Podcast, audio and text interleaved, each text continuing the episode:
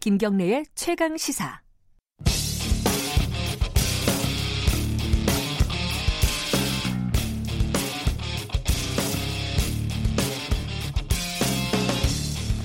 네, 김경래 최강사 3부 시작합니다. 오늘의 창을 통해 여러분은 역사 이야기, 역사 카페 코너입니다. 아, 오늘은 노동절이니까 노동 얘기를 조금 더 해볼게요. 왜 이렇게 노동 얘기 많이 하냐 그러실 수도 있는데 뭐 생일날 생일 잔치 하는 거죠. 뭐 노동절날 노동 얘기 하는 거고.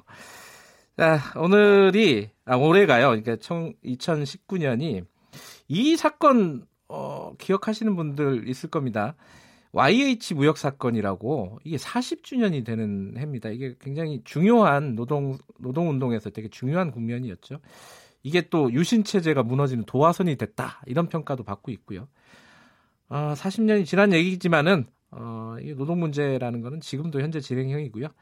자, 오늘 역사 카페에서는 YH 무역 사건 좀 자세히 얘기해 보겠습니다. 박태균 서울대 국제대학원 교수님 나와 계십니다. 안녕하세요. 네, 안녕하세요. 노동절 얘기 잠깐만 해볼까요? 그 네. 이게 100년이 넘었다고 하고 하고 네, 뭐 네. 해외에서는 뭐 메이데이라고도 부르기도 한다고 하고 들었는데 이게 정확히 기원이 어떻게 되는 겁니까?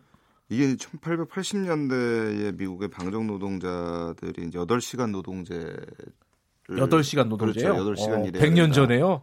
100년이 어. 넘었죠. 그러네요. 130년 예, 예, 하면서 이제 주장을 하면서 된 건데 사실 많은 분들이 이거는 뭐 저 뭐 공산주의자나 사회주의자들의 그런 국가에서 있었을 음. 것이다 하지만 사실 미국에서 그러네요. 처음 시작이 됐고 예. 또 아이러니하게도 또 8시간 노동제가 처음 실현된 나라는 또 호주예요. 아 그래요? 예. 와. 근데 원래 미국 같은 경우에는 1920년대까지만 해도 네. 사실은 공산주의가 굉장히 강했습니다. 아하. 예컨대 우리가 1925년에 조선공산당이라는 걸 처음 만들 때 네. 그 당시 이제 세계 공산당 본부라고 하는 코민테른에서 같이 감독관을 파견을 하는데 네. 이 미국 사람이 와요. 아하. 예, 또 호주 같은 경우는 호주도 참 특이한데요.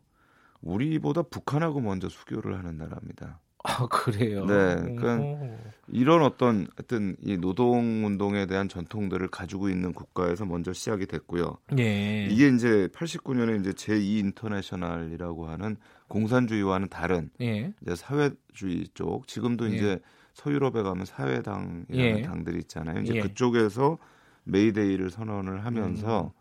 어, 이 메이데이 5월 1일 그러면 이제 노동자의 날. 음흠. 근데 우리는 또 그 60년대 이후에 네.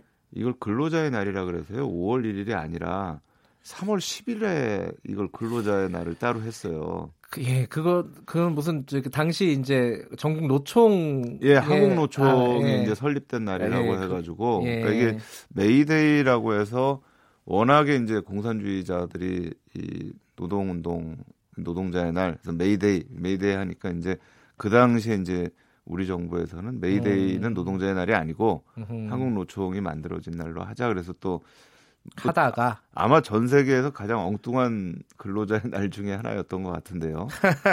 그러다 이제 네. 아, 아마 김영삼 정부인가요? 그때 음. 최근에 와서 음. 이제 5월 1일로 다시 바꿨습니다. 1994년에 아마 바꿨던 걸로 기억이 나는데. 네네. 그 어쨌든 뭐 우리나라에서 이 메이데이 뭐 노동절도 우여곡절이 많았군요. 네, 음. 그렇습니다. 네. 네.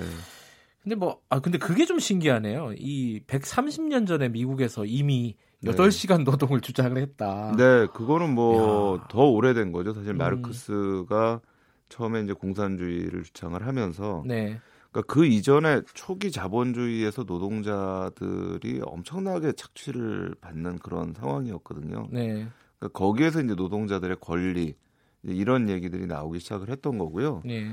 사실 저희도 이게 뭐이 그 노동자의 날, 그 다음에 뭐 노조 이렇게 하면 굉장히 최근의 거라고 생각을 하는데 사실 일제 강점기부터 이게 있었습니다. 아하. 그래서 일제 강점기에 노동 운동들이 굉장히 활발하게 있었고요. 그 당시에 네. 이제 일본의 자본이 들어오기도 하고요. 또 우리 내부에서 이제 성장한 자본들이 초기 자본들이 예. 하니까 마치 이제 유럽에서 초기 자본주의 때 있었던 음흠. 그 정도의 고강도의 노동과 저임금 뭐 그런 구조들이 네. 됐었던 거죠. 그러니까 1920년대 30년대 보면은 당시에 이제 이 초기 이 공업들이 발달을 했던 평안도 지역, 네. 뭐 서울 근교 지역 이런 데에서 노조가 생기고 또 일부 학자들은 그런 어떤 노동조합 운동을 독립운동의 일환으로 봐야 된다라고. 또 이렇게 얘기를 하는 분들도 있습니다. 이게 아까 일부에서 저희가 그 택배 노동자를 연결을 했었는데 그분도 네. 12시간, 13시간을 한대요. 평균적으로 아, 하루에. 너무 힘든 거죠. 네. 130년 전부터 8시간 네. 노동제를 주장을 했었는데 이게 참 먼, 멀어요, 길이. 그렇죠. 저도 좀 길어요, 제 저희도 그렇습니다. 제가 오늘 아침에 나오는데 깜짝 예. 놀랐어요. 저는 사실 오늘 아 주제가 이게 예. 아 메이데이니까 예. 근로자의 날 이 생각을 하고 오면서도 차가 이렇게 안 밀리는 어 왜 안 밀리지 음. 이러면서 왔습니다 사실은 한 반은 일하고 반은 놀고 이런 것 같아요 오늘 네. 네. 자 이렇게 이제 계속 그 일, 아까 말씀하셨듯이 노동운동은 일제 강점기 때부터 쭉 면면이 이어져 그렇죠. 내려오고 있었고 네. 1970년에 사실 전태일 열사 분신으로 하나의 또 변곡점이 생겼죠. 그렇죠. 지금 오늘 다룰 거는 그 이후의 것입니다. 그죠? 네, 네, YH 네. 사건인데 네, 그때가 사실은 굉장히 어목했던 시절이에요. 박정희 그렇죠. 정부 시절이고. 그렇죠. 어떤 사건인지. 예, 예. 이저 60년대에 저희가 경제 성장을 하면서 네. 그러니까 그 당시에 이제 노동 집약적인 경공업이라고 네. 하는 이제 이 의류 산업하고 네. 가발 산업 또 이쑤시개 음. 이런 부분들이 그 당시 60년대에 어떤 수출을 주도를 하면서 이끌어왔거든요. 네. 그러니까 자본이 굉장히 없는 상황이었기 때문에 중화학공업 자체가 일어날 수 없는 상황이었죠. 예. 근데 이게 이제 70년대 넘어오면서 중화학공업화가 되고 나니까 60년대에 있었던 그런 경공업들, 특히 예. 노동 집약적인 그런 이제 기업들이 예. 하나 둘 무너지기 시작하는 거예요. 구조조정이 일어나고 그렇죠. 일어나기 시작했군요. 그렇죠. 예. 그러니까 이게 이 YH 무역이라는 데는 원래는 이제 가발 회사인데 아, 한때 우리 가발 수출 많이 했다고 그렇죠, 많이 했죠. 예. 그랬는데 사실 이 사건 있기 전에 동일 방직이라고 해가지고 또 네. 거기도 또 이 문제가 된 음. 일이 있어요. 그러니까 60년대에 호황이었던 데들이 70년대 네. 오면서 대부분 이제 이 교체가 되는 거죠. 그러니까 중화공업으로 네. 교체가 되고 정부에서의 이 보조금이라든가 기업 보조금 이런 것도 중화공업 쪽으로 다 이 몰리게 되니까 네. 경공업이 중심이 됐던 60년대의 수출 주역이었던 이제 기업들이 무너지기 시작을 합니다. 음. 근데 이제 YH 같은 경우에는 굉장히 좀 안 좋은 케이스였죠. 음, 어떤 특히 예. 이 사주가 거기에서 이 번 돈을 해외로 좀 빼돌려 가지고 그래서 노동자들한테 제대로 임금도 지불을 하지 않고 아하. 그러면서 그냥 폐업 신고를 해버린 거예요. 아, 가뜩이나 폐업도 있는데 이제 사주는 또 재산을 빼돌리고 막 이런 상황이었군요. 그렇죠. 그러니까 예. 사실 지금 저희가 이제 이 뭐 민주노총이나 뭐 이렇게 해가지고 사회적으로 뭐 여러 가지 얘기가 있지만 네. 사실 60년대 70년대에 이 노동 집약적인 그런 경공을 이끌어왔던 네. 그 당시에 노동자들은 여성 노동자들이 많았어요. 음. 그러면서 이 여성 노동자들이 사실은 굉장히 자기 희생적인 분들이었어요. 그러니까 그 음. 당시에 보면 딸인데 무슨 대학을 가냐. 아, 너는 일해가지고 돈 벌어가지고 오빠 남동생 음. 대학 보내야 된다. 그러니까 그 당시에 이 여성 노동자들이 어떻게 보면 굉장히 좋은 누나고 굉장히 좋은 누이고 아주 훌륭한 딸인데 이제 이런 사람들이 그렇게 일해서 참 힘들게 했던 그런 어떤 임금들을 제대로 받지도 음. 못하고 예. 회사는 폐업이 되고 이제 그런 상황이 사실은 이 YC 무역의 상황이었던 거죠. 그게 이제 한 1978년 네. 뭐요 언저리의 상황인 것 같은데. 그렇죠. 또 국제적으로 봤을 때는 내부적으로 네. 이제 저희가 이 구조조정이라는 게 있었지만 국제적으로는 또 오일 쇼크가 두 차례 아하. 걸쳐서 있었고요. 그러니까 요즘에도 지금 이제 이란 문제가 좀 되면서 이게 석유값이 막 들썩들썩 하잖아요. 근데 똑같이 그 당시에도 70년대 초에 1차 오일 쇼크가 있었고 이란에서 이제 70년대 말에 혁명이 일어나면서 예. 2차 오일 쇼크가 있었는데 그게 또 78년, 79년입니다. 그러니까 이때가 경제적으로 상당히 좀 흔들리고 있었던 그런 시기였다라고 볼 수가 있죠. 그래서 이제 회사 측에서 일방적으로 파업, 폐업을 하고 네. 그랬을 때 이제 노조 그리고 네. 어, 노동자들이 그때 말씀하신 네. 누이들 네, 네. 네 여성 네. 노동자들이 가만히 있지 않은 거죠. 그렇죠. 뭐 사실 본인의 어떤 억울함도 있지만 이분들이 받던 월급이 사실은 가족의 생계를 책임지는 그랬겠죠. 월급이었거든요. 그러니까 음. 이분들한테는 생존권적인 문제입니다. 이거는. 음. 근데 이제 이분들이 이걸 이제 호소하고 호소하다 안 되니까 그 당시에 이제 야당이 어떤 신민당사로 들어가게 된 거예요. 김영삼 총재가 있었던 그렇죠, 예, 그렇죠. 신민당으로 예. 들어간 거네요. 근데 그게 또 우연하게 이제 맞물린 게 그 당시에 이제 이 79년에 예. 신민당 정당 대회를 했는데 예. 그 당시에 중도 뭐 이 노선을 얘기했던 이철승 씨 쪽하고 네. 김영삼 씨 쪽하고 이게 붙었어요. 김영삼 씨는 예. 이제 선명야당 우리는 이제 반독재 투쟁을 해야 된다. 네. 근데 김영삼 씨가 그 당시에 이제 이 신민당 총재가 된 겁니다. 음흠. 그러면서 이제 우리가 반유신을 하고 반독재를 하고 하는데 마침 그 시점에서 YH의 노동자들이 신민당사를 들어온 거죠. 예. 그러니까, 들어와서 농성을 한 거네요. 그렇죠. 근데 그러니까 그 입장에서는 신민당에서도 이걸 어떻게 그냥 뭐 나가라 할 수 없는 거예요. 그렇죠. 도와줘야 되는 거죠. 예. 그러니까 이제 근데 도와줄 방법도 막막하고 근데 문제는 이제 도와줄 수 있는 거는 밖에서 들어와서 이제 진압을 못하게 하는 게 이제 유일한 방법인데 음. 그 당시에 이제 유신 정부에서는 아 이게 밖으로 나가가지고 시끄러워지는 걸 원하지 않았고 예. 그러니까 강제로 이제 진압을 하게 되고 그 과정에서 이제 노동자 한 분이 사망하는 사건이 아하. 발생을 하게 되죠. 예. 예. 사망도 하고 당시에 이제 사실은 어, 대중적으로 굉장히 어, 이슈가 된 거는 김영삼 총재가 끌려 나가는 네. 장면이 그렇죠. 어, 보여지게 네, 됐고 거기를 이제 지키다가 야당 의원들이 또 네. 김영삼 예. 총재도 끌려 나갔고요. 음. 이게 이제 사실 이 사건에다가 예. 그 이후에 이제 카터 대통령이 방한을 하고 예. 이 뉴욕 타임스에서 김영삼 총재를 그 당시 인터뷰를 했는데 음흠. 김영삼 총재가 유신 정부라고 하는 이 독재 정부를 도와주는 미국 정부에 대해서 비판적인 발언을 해요. 그랬더니 이제 이 유신 정부하고 여, 여당 쪽에서 김영삼 총재를 제명을 시켜버리죠. 국회에서요. 그렇죠.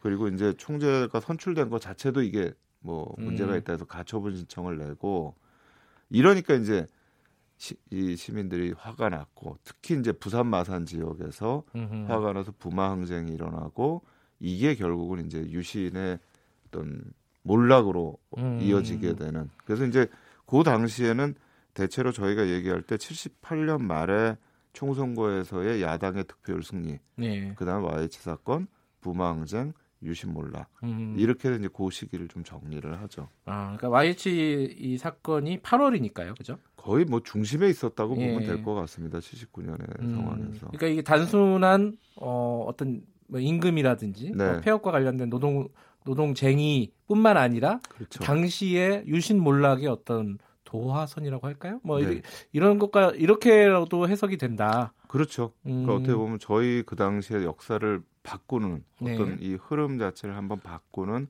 굉장히 중요한 역할을 했던 사건이었다고 근데 그렇게 있죠. 굉장히 중요한 사건인데도 네. 사실은 제대로 조명을 받지는 못한 것 같아요.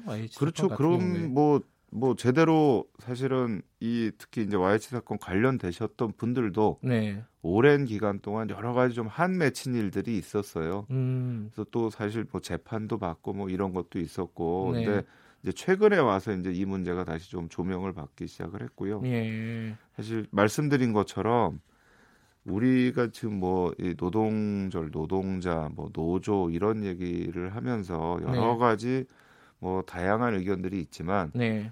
사실 이 자본주의에서 이 자본주의 사회를 이끌어오는 힘, 예. 또 우리 한국의 경제가 이렇게 성장하는 힘이 예. 한쪽에는 또 우리 뭐 이 자본가들이라든가 CEO라든가 또 국가의 예. 여러 산업 관료들이 있다면 다른 한쪽엔 사실 그걸 뒷받침하고 하고 왔던 노동자들의 힘이 있는 거거든요. 네. 근데 그런 부분에서 다시 한번 또 조명해야 될 분명히 있는 거죠. 음, 특히 이제 노동 관련된 어떤 사건들이나 네. 어떤 이런 사안들은 아, 상대적으로 좀 지금까지 좀 허술하게 조명이 네. 되지 않았나라는 생각도 언뜻 드네요. 오늘 뭐 노동절이라서 그렇기도 하겠지만은 네. 제 생각이 네. 그렇기도 하고 이 YH 사건만 해도 마찬가지고요.